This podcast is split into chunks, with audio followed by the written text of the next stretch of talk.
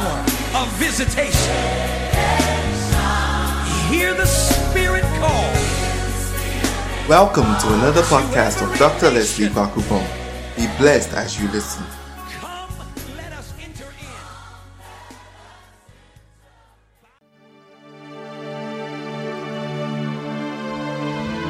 in. Praise the Lord. Hallelujah. Oh, hallelujah. We thank God for this evening and the opportunity to hear His word. Just close your eyes wherever you are. Thank Him for today. Thank Him for guidance. Thank Him for protection. Thank Him for His grace that is sufficient for you. Thank Him for His strength that is made perfect even in the times of your weakness. Just give Him glory wherever you are. Thank Him. Bless His holy name. Give Him glory. Give Him praise. Thank Him for the good things that happen today, even for the not so good. For the Bible says, in all things we should give thanks unto Him. You want to pray, committing yourself into God's hands, even as the word is about to come forth that you will be alert, you will be alive, that you will not slumber, that you will be sharp, and that you receive the engrafted word of God with joy. In the name of Jesus Christ of Nazareth, the Son of the living God. Wherever you are, lift up your right hand. Say, In the name of Jesus. Say, In the name of Jesus. Say, I declare that tonight I am ready to receive the word of God. Say, I declare that my heart is open. I declare that my spirit is alert. I declare that my mind is sharp. And tonight I receive the word of God with joy and with gladness in Jesus' name. Amen. Shall we pray? Father, in the name of Jesus, I thank you for this opportunity to share your word with your people. I ask that your Holy Spirit shall take absolute control. Let the minds and the hearts of your people be prepared to receive the word of God tonight in the name of Jesus. Every hindrance to this word, we come against it in the name of Jesus. We declare the atmosphere open. We declare the hearts open. We declare the minds open in the mighty name of Jesus Christ of Nazareth. And we declare that this word will be mixed with faith and that we shall bear fruits thereof in Jesus' name. Amen. We thank God for tonight and we thank Him for an opportunity to delve into His word once again. Hallelujah. All right. This evening, I'm going to continue from where I stopped on Sunday. On Sunday, I dealt with doorways to demonic influence. Doorways to demonic influence. And I gave you three of the doorways. And this evening, I'll give you another three. On Sunday, just by way of recap, I spoke about the occult as a doorway to demonic influence. And by occult, I talked about things like, you know, yoga and palmistry and horoscopes and certain things we may find harmless, but are actually dark arts that open our homes up and open our lives up for demonic influence. Then we talked about demonic objects, demonic objects. And even when it came to the occult, I spoke about the fact that the occult is in the church more than ever. There are a lot of soothsayers and diviners who are now wearing clerical and looking like pastors and are doing all sorts of strange things in church. That is why we should be careful. We shouldn't just follow anybody who has made a name, but that we should allow the Holy Spirit to guide us and to give us discernment. Hallelujah. And then the third one that I spent most of the time on was on the issue of bitterness and unforgiveness as a doorway for demonic influence. Now, today I'm going to give you another three. The first two, I won't spend my time on them because I've spoken severally about those things in other sermons. My main focus will be on the third one that I'll talk about today. All right. So, the first one I'm going to speak about, the first doorway to demonic influence is ungodly music. Ungodly music. Hallelujah. Music is such a powerful thing, it has such penetrative ability.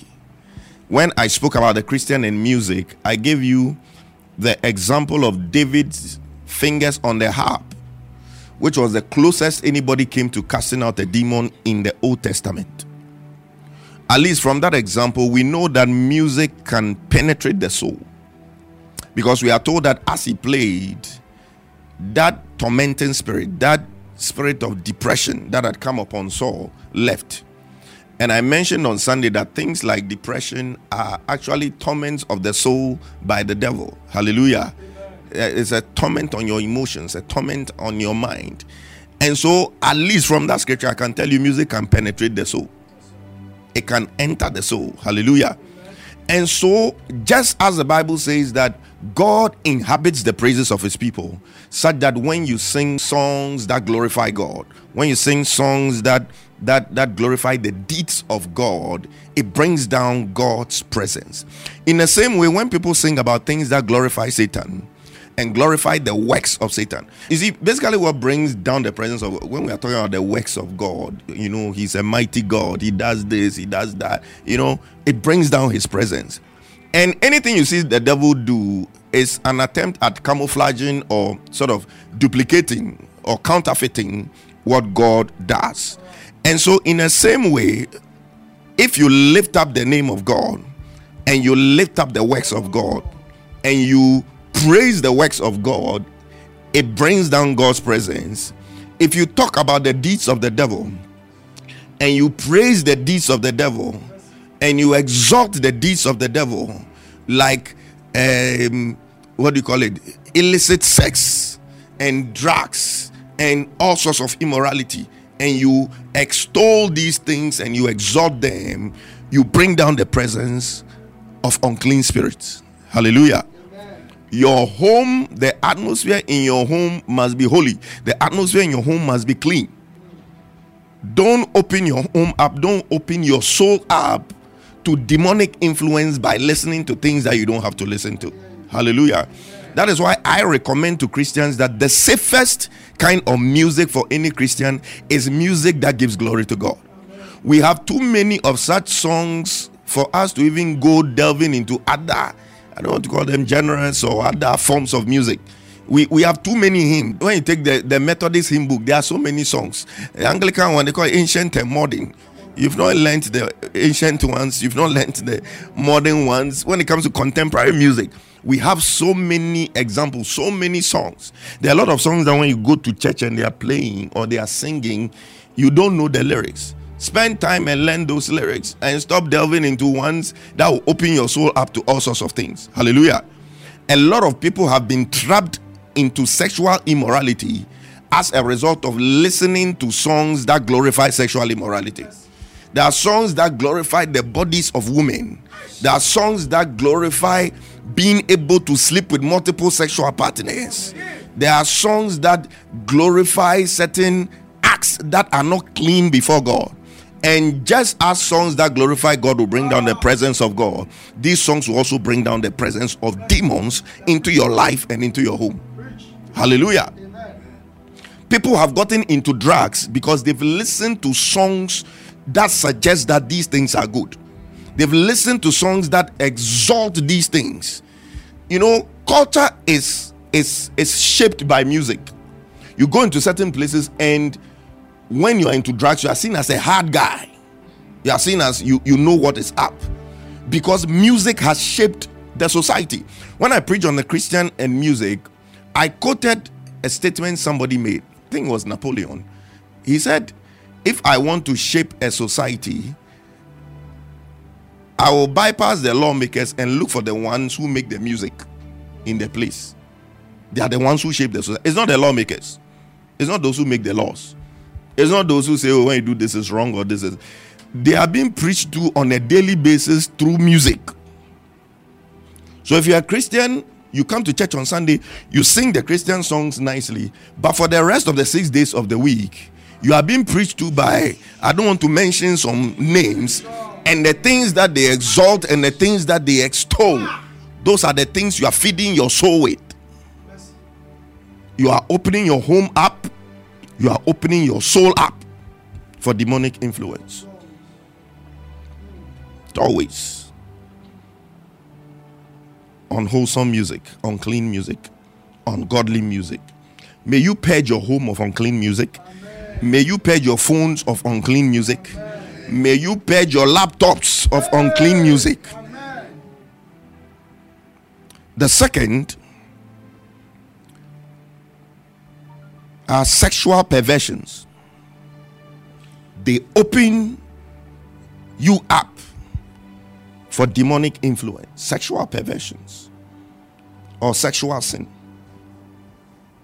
I've said this several times, and I'm sure you know it by now that sex is more than just a physical act. Demons can be transferred from one person to another through sexual intercourse. When you read First Corinthians chapter 6, verse 16, First Corinthians 6, verse 16, let's read that. First Corinthians chapter 6, verse 16. What? Know ye not that he which is joined to an harlot is one body? For two, he said, shall be one flesh. All right. So it's saying that if you join yourself to a prostitute, you are one. Hallelujah. You are one. Everybody say you are one. Hallelujah. Yeah. So so there, there there is more to sexual acts than just two people having fun. Hallelujah. And let me tell you something. You see, a, a condom can prevent the transmission of STDs, sexually transmitted diseases. But hear me today. A condom cannot prevent the transmission of another kind of STD. This time it is sexually transmitted demons. No condom can stop that one. Hallelujah. No condom can stop that one. People have received demons into their lives, evil spirits that are working against them and working against their progress simply because they couldn't control themselves. They opened themselves up. And you see, there are some sexual sins, eh? What they do is to, it's like, I, I, I call them, they are like the spirit of Delilah. You see, let me let me explain the whole Delilah thing. There's no time to read the the, the scripture. But you see, we are told that some people hired Delilah. And anytime Samson came around, there were some men hiding behind the curtains. You see, certain kinds of sexual things, pornography, and all of those things, eh? they open the door for other things to come in. So they are like the Delilah, they want to entice you. But there are more serious and more dangerous things that are hiding behind the curtains that are waiting for Delilah to open the door for them to come in. These things work with all sorts of spirits. They work with all sorts of things that, if you allow into your life, can catch out your destiny. Hallelujah. May God give us the grace to flee from sexual sins and sexual immorality. So I'm done with the first two. As these ones, are, you you can have many sermons from me. If you go into the archives, you you hear me talk about this so many times. But it's the third one I am going on today for the few minutes that I have left, and I want you to listen to me carefully. I know this one when I mention it, it will shock you a bit, but it is a serious doorway. It can destroy a lot of things. It can destroy marriages. It can destroy ministries it can destroy people's assignments. So, what is this mysterious doorway to demonic influence? It is tiredness and stress.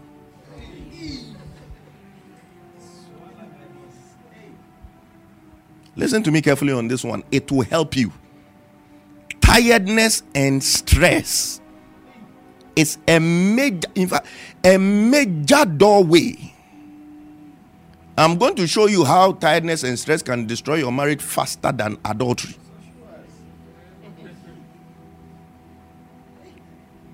tiredness and stress. It can destroy your ministry fast. It can ensure that you don't finish your assignment if you don't learn to deal with these things well. Let's look at First Kings chapter 19. First Kings. First Kings chapter 19. So let's start reading from verse 1. I'll show you somebody who was tired and under stress. Now, in First Kings chapter 18, we had the famous contest on Mount Carmel where Elijah faced the 850 prophets. He defeated them spiritually and defeated them physically as well. One man slaughtering 850 up to now it's a mystery to me how he managed to accomplish that feat. Because i don't think these people just presented themselves kill me finish me cut my throat. There must have been some resistance one way or the other.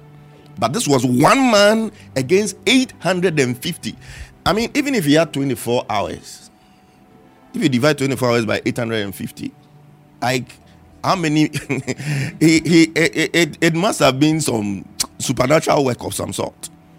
So this man was tired.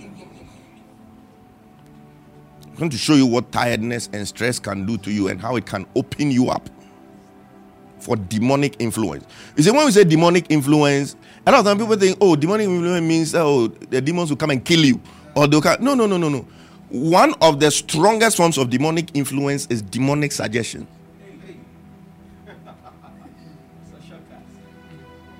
Satan can just drop a suggestion into your mind about yourself, about your spouse, about your friend, about your father, about your mother, about your God. And stress and tiredness is one of the ways Satan can open us up for some of these demonic suggestions. Look, once one demonic suggestion can destroy your life. If you accept it, you allow it to gain grounds in your mind and in your spirit, it can destroy your life, it can destroy your marriage, it can destroy your ministry. Look at what tiredness did to this man stress and tiredness. He said, And Ahab told Jezebel all that Elijah had done, and without how he had slain all the prophets with the sword. Now, you and the man, you are going to report to your wife. Isn't it supposed to be the other way around? May you not be an Ahab in your house. Verse 2. then Jezebel sent a messenger unto Elijah, saying, So let the gods do to me, and more also, if I make not thy life as the life of one of them by tomorrow. This time. Verse 3. And when he saw that he arose and went for his life, I mean, why why should he run away from Jezebel when he could stand and face 850 men? One woman. You see what stress can do? You see what tiredness can do to you? Things you are supposed to be able to handle and face easily. If you don't handle stress and tiredness well, you can succumb to those things you will succumb to inferior challenges, challenges that under normal circumstance, since you should be able to handle. He said, and he came to Beersheba, which belonged to Judah, and left his servant there. Verse 4. But he himself went a day's journey into the wilderness and came and sat down under a juniper tree. And he requested for himself that he might die. The guy was depressed. He was tired. He was stressed out. It opened him up for depression. And now he was even having suicidal tendencies. Luckily, he there was saying God should kill him. He didn't say he will kill himself.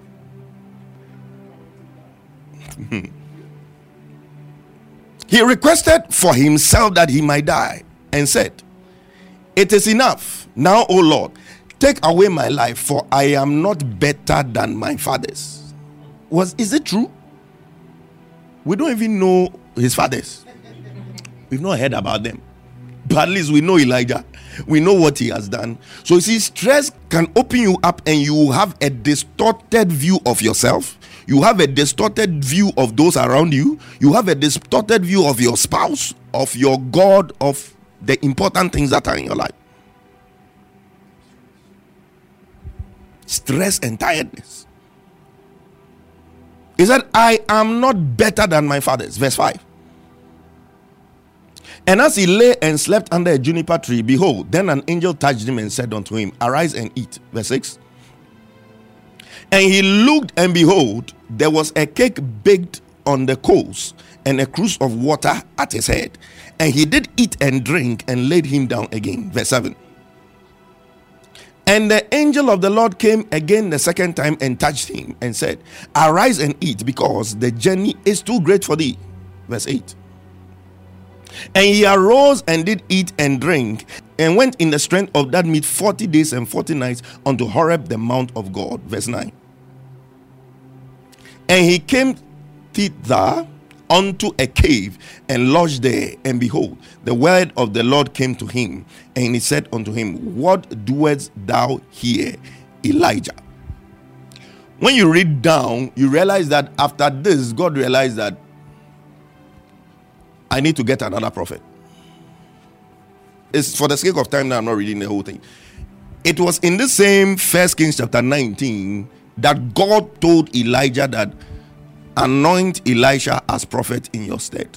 And he went and looked for Elisha, threw his cloak on him, and the man slaughtered his oxen, shared the meat, and then came and followed Elijah. You see, he was alone, and he also had the mentality that he was alone. He said, God, they have slaughtered all your prophets. But later, God told him that there are some 7,000 people out there who have not bowed down to Baal. One of the things stress and tiredness can do is to make you feel like you are alone in, in, in whatever situation you find yourself in. Me alone. Am I the only one who has to work three or four jobs? Am I the only only one who has to wake up in the middle of the night and breastfeed a baby? By now, my friends are sleeping. By now, my husband is sleeping because he doesn't have breast milk. Me alone. That worked me alone. The devil can use it to do a lot of things in your life. I am the only one who has not bowed down. But see, there's nothing new under the sun. Whatever you are going through, somebody has gone through it. Somebody has gone through worse, and the person has survived. That is why you must know that you can also survive. Me alone. You see, we need to learn to take advantage of the support systems that are around us. By support systems, I mean three categories of support systems. First, from your superiors, second, from your co equals, and thirdly, from your subordinates. Superiors, your equals, and then your subordinates. Support system from superiors, I'm talking about mentorship. Everybody say mentorship. You see, you must have mentors in your life. People who have gone through what you are, you are going through, people who have taken the journey you are taking, or people who are ahead of you. There's a reason why Mary needed to connect with Elizabeth when she got pregnant. Because we were told that Elizabeth got pregnant six months before Mary got pregnant.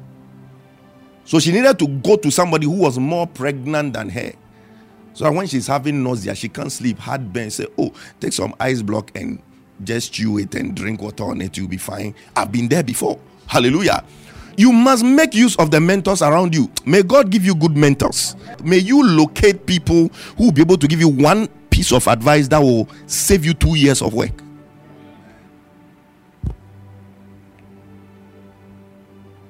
What you are going through, somebody has seen some before and has probably solved that problem.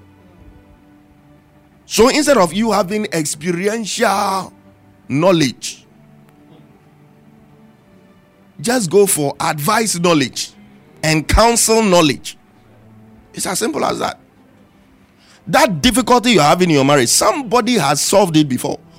Somebody has seen a similar thing, or probably has helped somebody solve a similar problem before.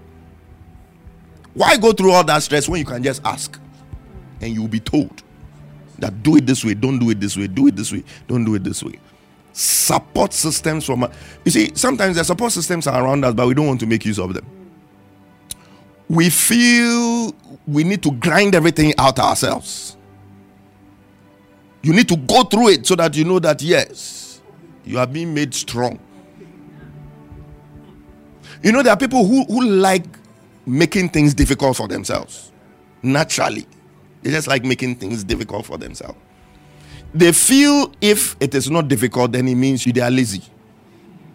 They think when the thing is difficult, that shows that they are hardworking. But you see, ladies and gentlemen, we have moved away from the. You see, hard work is good. But in this realm, instead of working hard, we are working smart. Everything is smart now. Smart TV, smartphone, smart watch. Now there's smart uh, uh, fridge, smart everything. So you to be smart. Work smart. Sometimes people want to go through the the the the, the harder procedure when there is a simpler way of doing it. Look, if you are a woman and you can afford a washing machine, buy it and use it to do the washing. You you you spending eight hours and that doesn't make you more of a woman. It doesn't make you more of a woman. Learn to make things simpler for yourself. You want to grind the thing in the apoto, you are like there are certain things the blender can't do like that, but there are certain things the blender can do. So use the blender for those ones and reduce the stress. Hallelujah. When you go to the market, don't spend unnecessary time bargaining over one cedi. That one cedi that you spend 10 minutes. When you're going to buy tomato, you spend extra 10 minutes bargaining on the tomato. You spend 10 minutes bargaining on the garden egg, spend 10 minutes bargaining on the. Meanwhile, it's one, one, one. If we put all of that money together, it's not even significant for you. Small trouble that the uh, will chop. No, I won't allow myself to be cheated. Meanwhile, you are creating stress for yourself. You get home and the stress will make you misbehave. You will back at people you are not supposed to back at. You will give answers you are not supposed to give. And you have opened yourself and your home to the devil. Look, learn to make things simple for yourself. Don't carry all the burdens of this world upon yourself. You see, later eh, I'll show you the difference between Jesus and then Moses and Elijah. Don't worry, I'll show you today. I'll show you today. Look, don't glorify stress, oh. That you must struggle so that you feel like you are doing. No, no, no, no. It's not that. It's not that. I'll show you. Jesus worked smart. Jesus worked smart. Moses and Elijah didn't work smart, and because of that, both of them couldn't finish their assignment. Moses couldn't lead them into the promised land. Elijah's main purpose was for him to bring down Jezebel.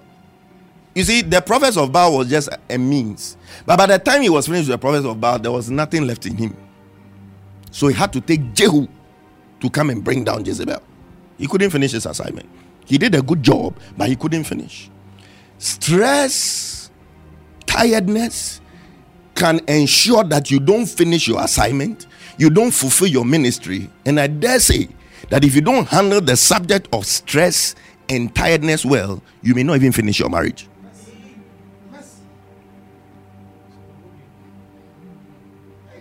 Don't glorify stress and feel like, oh, I have to take everything upon myself to feel like I'm working or I'm doing something. Work smart. Look at the office, look for easier ways ways to make things easy for yourself. That is why people have sat down and, and thought about softwares and apps and things. The only apps you have are Facebook, TikTok, WhatsApp. This is there are apps that you can use to make things easy for yourself. There are computer softwares that you can use to make learning easy, work easy. If it's accounting, there are things that you can. There, there, there are apps that you can use to make your work easy. Medicine, everywhere. There are ways of making things easy, but you want to grind it out You want to work the hard way so that you feel like, Charlie, I am doing something. I am not lazy.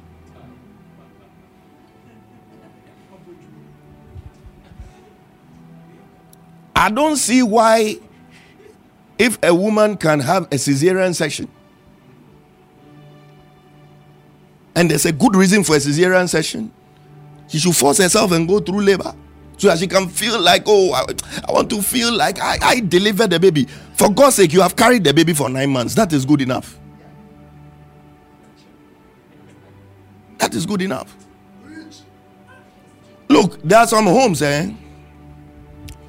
What would destroy the marriage is the fact that yeah, it's not everything you can say. Look, there, there are certain things. Eh, one small decision, it will just save the happiness in the marriage like that.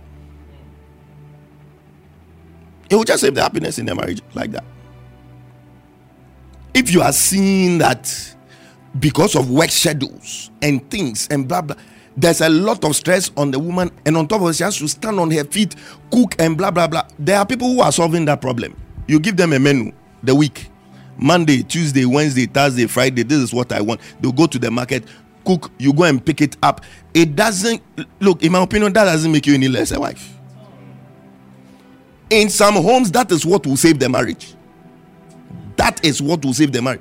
You see, we have created certain things in our minds that are not necessarily in the Bible. They are killing us, and we are watching these things kill us slowly. The dynamics differ in every home. In a certain house, the fact that the woman can't cook is what will destroy the marriage. In another home, the fact that the woman outsources the cooking is what will save the marriage. Look at the unique conditions in your place and solve. Look, don't look at other people's dance and dance. Oh, you have your own music that is playing. Dance to your own music. I'm telling you, stress, eh? The way it can open you up for demonic suggestions. That is when Satan will come. Your husband doesn't love you. Your wife is this, oh, all because you are stressed out. You are vulnerable and you are open. These things become mental strongholds in people's minds. And it follows them throughout the marriage. And you see, stress, it can even open you up to adultery. Especially when an illegal outlet for your stress presents itself.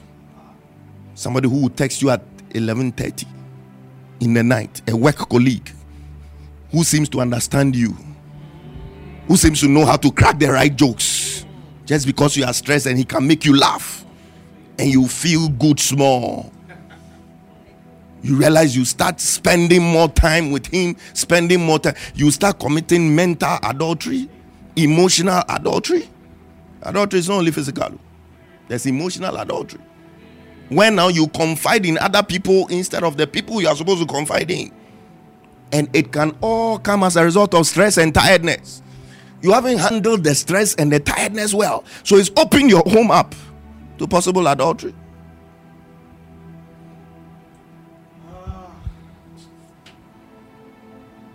The things that fight us, eh? They are not the things we are looking at. The things that are really destroying us, they seem subtle. But may God, through His word, open your eyes today. May God give you that grace of revelation to handle and tackle the things that you need to tackle. Ah. Stress and tiredness. When you are stressed out, when the devil speaks, you listen. You accept it. You are vulnerable. You are open. The devil told Elijah that you haven't achieved anything. And he accepted, man of God, oh, anointed man of God like this. The power of demonic suggestion just came and told you, you haven't achieved anything. And he just accepted it like that. Depressed and suicidal. May the devil never depress you in the name of Jesus. So Elijah was a one man orchestra. And that stressed him out to the point where he couldn't fulfill his ministry. Moses was another one man orchestra. Let me show you something in Exodus chapter 18. Let's read from verse 14. Exodus chapter 18. Give me NLT for that one. Give me NLT. He said, When Moses' father in law saw all that Moses was doing for the people, he asked, What are you really accomplishing here? Why are you trying to do all this alone while everyone stands around you from morning till evening? Moses was Hunam Pejob. He felt like he was the only one. Look, there are other people who can do what you are doing. Verse 15. Moses replied, Because the people came to me to get a ruling from God. Verse 16. When a dispute arises, they come to me, and I am the one who settles the case between the quarreling parties. Can you imagine all these millions of people? All the petty, petty quarrels. It was Moses alone who was solving it. He said, I inform the people of God's decrees and give them his instructions. Verse 17. That is not good. That was what his father in law told him. With an exclamation mark. Moses' father in law exclaimed. Verse 18. He said, You are going to wear yourself out, and the people too. This job is too heavy a burden for you to handle all by yourself. Hallelujah. So he advised him on how to decentralize. Decentralization. Appoint people to deal with other things. You are stressing yourself out. Moses was a one man orchestra doing everything. No wonder he couldn't finish his assignment. Because you see, Moses and Elijah were two very different people, like in terms of temperament and all. But there was one statement they made in common. The only time they had a thing in common was when they were asking God to kill them.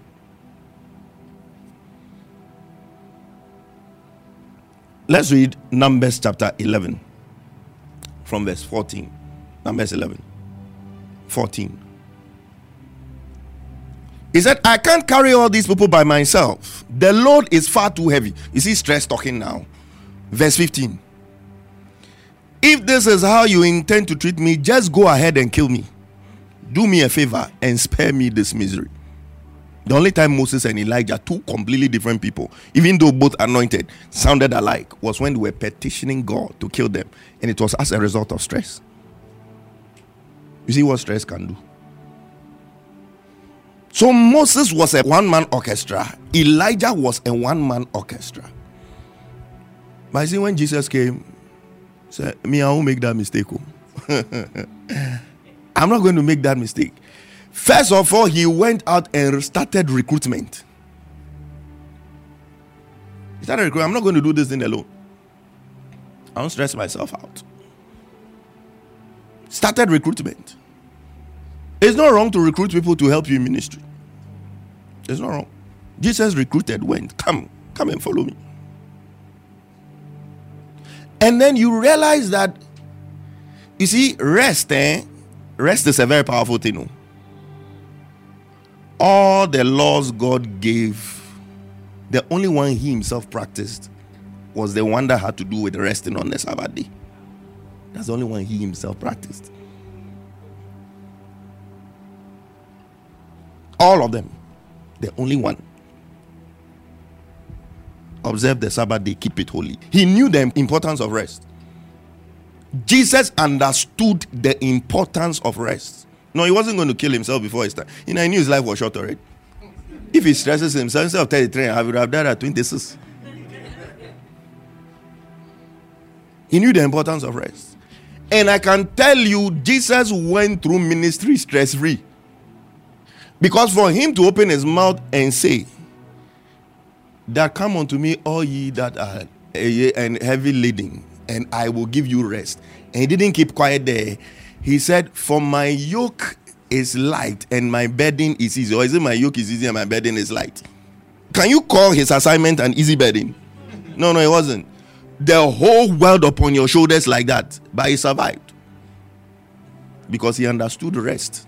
He understood ways of using the support systems that are around you. And as I said, the support systems, eh, they can be your superiors, your equals, and then your subordinates. Jesus made sure the people under him, he made them do the things they are supposed to do.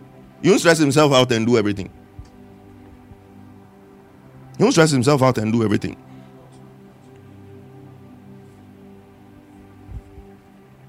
He was teaching them the word, teaching them how to cast out devils, teaching them how to live their lives by giving them nice parables. He was doing a lot of things for them. But when it came to preparing the supper, he said, As for the cooking, I won't cook for you. We call Peter and John, go and prepare the supper. Now I won't do for you. When he needed a donkey, he could have gone himself. But I called two disciples. He said, Go. There's a donkey tied by a tree. Go and it's like a, a pastor going to preach and something to do with his car. Hey, go and solve it for me. This is uh, and bring the car. Let me sit inside and go. No, you see, when when you are into ministry, eh, especially when you are heading a ministry, the burdens on you are so many. If you are not strategic enough to know when to give other people responsibilities, you will stress yourself out to death. You stress yourself out to death. David thought he could do everything. He had killed the champion Goliath. So, under normal circumstances, any other giant he should be able to kill it. He tried killing another one, he almost died. It took one of his mighty men, Abishai, to save him. That means it's not everything the top person must come down to come and do. The people around you must see things and handle. So he doesn't have to come down. Because you see, when you are coming down from a certain level to come and handle certain things, you become vulnerable. And things that under normal circumstances should not floor you will end up flooring. Hallelujah. Jesus understood how to release the burden to other people. He That's why donkey go and, go and handle it for me. There was a problem with my car this week. NS came. He said, oh, Bishop, you don't worry. I'll, I'll, I'll, sort, I'll sort it out. I'll sort the car out for you. I ensured that the mechanic did what he was supposed to do. Everything. So that I can, I can concentrate on other things. Hallelujah. Yeah. Because see, when you're a pastor, especially a head pastor, by the time you are leaving church on Sunday, hmm, aside standing to preach and everything, at least on one or two people will come and see you with some beddings. And if you're a correct pastor, you will feel the burden. You see, sometimes, eh, even when you are happy, you can't be happy because you remember somebody else's burden and something somebody else is going through, and it takes your happiness away. That's if you're a correct pastor. So the burdens are many, and you must know when to dissipate pressure and give other people responsibilities to do. And you must understand rest. When I went for my retreat, eh, God taught me a lot of, and some of the things is, is what I'm teaching you now. The importance of rest. I had to go for that retreat because I realized I was tired. I was tired physically, I was tired spiritually, everything. My intention for going was that I was going to fast and pray. But I thought through it, I was like, look, I, I need to recuperate, and you're going to add fasting to it. No, it doesn't make sense. You can pray, but the fasting can come later. When you recuperate, now you can do the fasting. Hallelujah. I could have come back even more stressed if I hadn't had the wisdom not to add the fasting. You say, Oh, but if you've gone for a retreat there, oh, you must fast. When I came back from a retreat, my cheeks were rounder. My wife was like, Hey, you are looking fine. You're supposed to be. I said, Yeah. I went to rest and think and pray and go for laying on of hands and plan. It's not every retreat that has to be stressful. Oh. You feel it's a retreat, uh, then by the time you come back, you should be weak and lean. Some of the retreats are meant to recuperate. No akwaji body kakra.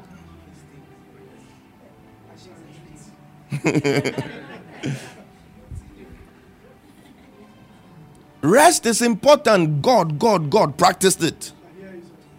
He practiced it. That is why even in secular work, going on leave is necessary.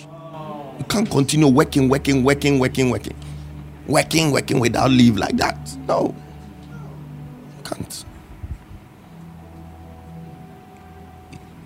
And let me show you something. Jesus was very, very strategical. Give me Mark chapter 6.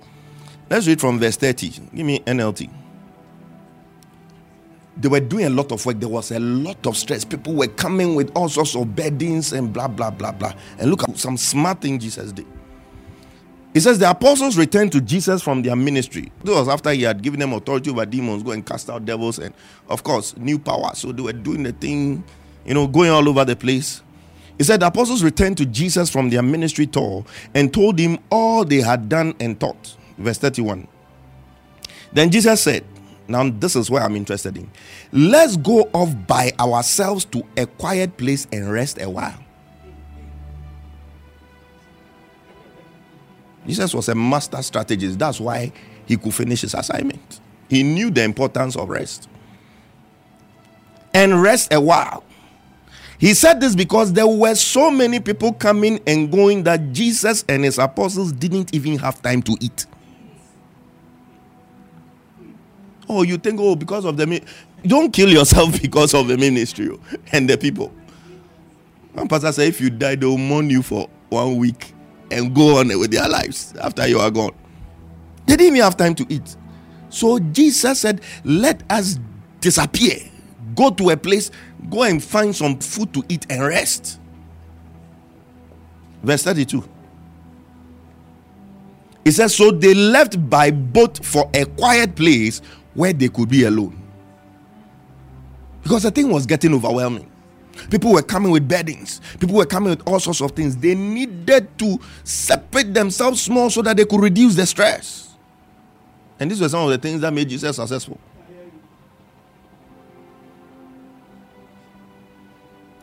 And you see, this rest was critical. Because what happened after? Let's jump to verse 35. You realize that if they hadn't taken this rest, then it would have been disastrous. He said, Late in the afternoon, his disciples came to him and said, This is a remote place and it's already getting late. Verse 36. Send the crowds away so they can go to the nearby farms and villages and buy something to eat. Verse 37. But Jesus said, You feed them. With what? They asked. We would have to work for months to earn enough money to buy food for all these people. Verse 38. How much bread do you have? He asked. Go and find out. They came back and reported, We have five loaves of bread and two fish. 39. Then Jesus told the disciples to have the people sit down in groups on the green grass. That means nice lawn. So they sat down in groups of 50 or 100. Verse 41. Jesus took the five loaves and two fish, looked up towards heaven, and blessed them. Then, breaking the loaves into pieces, he kept giving the bread to the disciples so they could distribute it to the people. He also divided the fish for everyone to share. Verse 42. They all ate as much as they wanted. Verse 43. And afterwards, the disciples picked up 12 baskets of leftover bread and fish. If you have organized a wedding before, you know how much stress and how much work it takes to feed 400 people. How much planning goes into feeding 400 wedding guests. They had to organize an impromptu reception on a lawn for 5,000 people. Can you imagine the amount of energy if they hadn't taken that rest in verse 31? How would this miracle have been possible? Jesus was a serious strategist. though. He understood how to avoid stress. On the boat, during the storm, what was he doing? the man was sleeping. oh. Any small chance, you see, when you are somebody with a lot of burdens like that, the slightest chance you get sleep. A lot of times when you come to my house in the afternoon, I'm asleep. oh. I sneak to the house and I just go and take some rest. He was sleeping. When the storm was raging, the man was sleeping. Why? Because what was ahead of him was big. On the other side of the sea, Gadara was waiting for him. A man possessed with 6,000 demons who could break chains and cut himself. He needed to have a lot of energy for that ministration. Hallelujah. You need to be strategic. You need to know the importance of rest. Don't overstress yourself with unnecessary things. If there are ways of making things easy for yourself, make the things easy. Make use of the support systems that are around you. If there are tools that can make your work easy, use them. Don't say, oh, I must work hard so that people will not think I'm lazy. It's good to work hard, but it's better to work smart. Be smart about things. Sometimes doctors can spend hours on patients. Meanwhile, you can make things easy for yourself. The things that cause the delays are filling national health insurance forms and blah blah blah blah and things like. Sometimes when I'm seeing patients, what I do before the patient walks in, I fill the national health insurance thing already. Why should I wait for you to come and sit down before your folder is I know your diagnosis, I write your diagnosis, I write whatever, blah blah blah. So you cut down the time. Sometimes you look at some people's notes, you feel like when you write plain thing, it means you're a good doctor. There are ways of working smart. Let's be smart. Elijah couldn't finish his assignment. Moses couldn't finish his assignment because they couldn't handle stress and tiredness well. Elijah opened himself up for demonic suggestions because he couldn't handle stress and tiredness well. I pray that God will give you the wisdom to be able to handle these things and you will finish your assignment. You will not be like Moses, you will not be like Elijah. You will be like Jesus, who at the end of his ministry could open his mouth and say, It is finished. He had done everything. Sometimes I wonder what the conversation at the Mount of Transfiguration was. But I believe he was showing them how to start an assignment and finish it.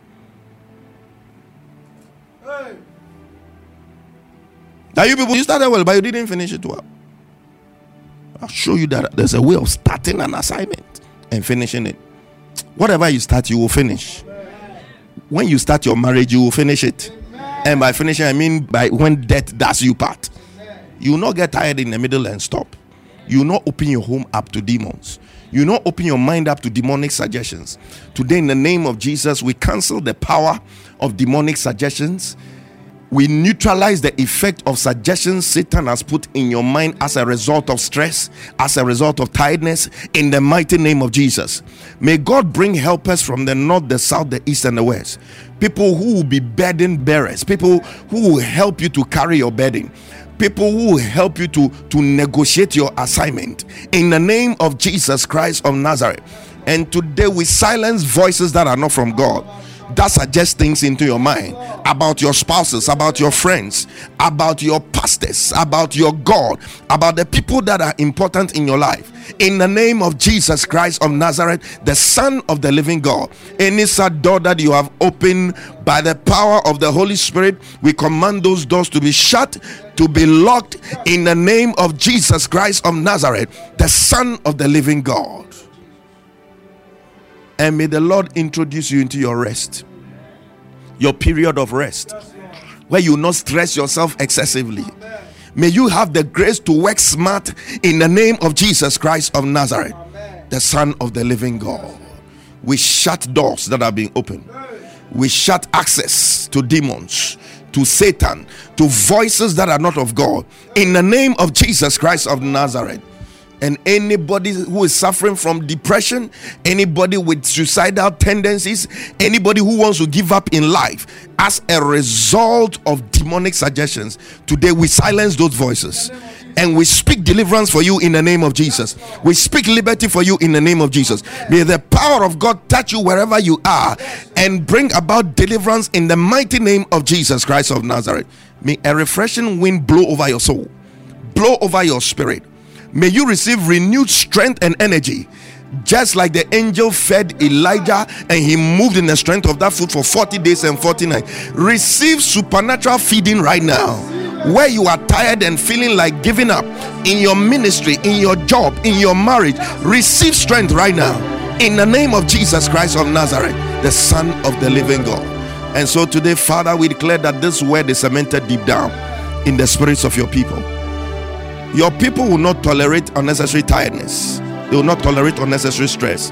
They will not open themselves up for demonic suggestions. In the name of Jesus Christ of Nazareth. Thank you, Lord, for this word. Take glory, Father. Take glory, Son. Take glory, Holy Spirit. Forever, O Lord, thy word is settled in heaven. In Jesus' most excellent name have we prayed with thanksgiving. Amen.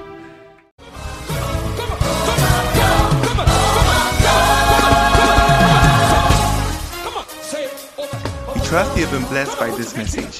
For more information, reach us on 024 873 7250 or on our Facebook page, The Overflow Worship Center. Stay blessed. Overflow. Somebody overflow.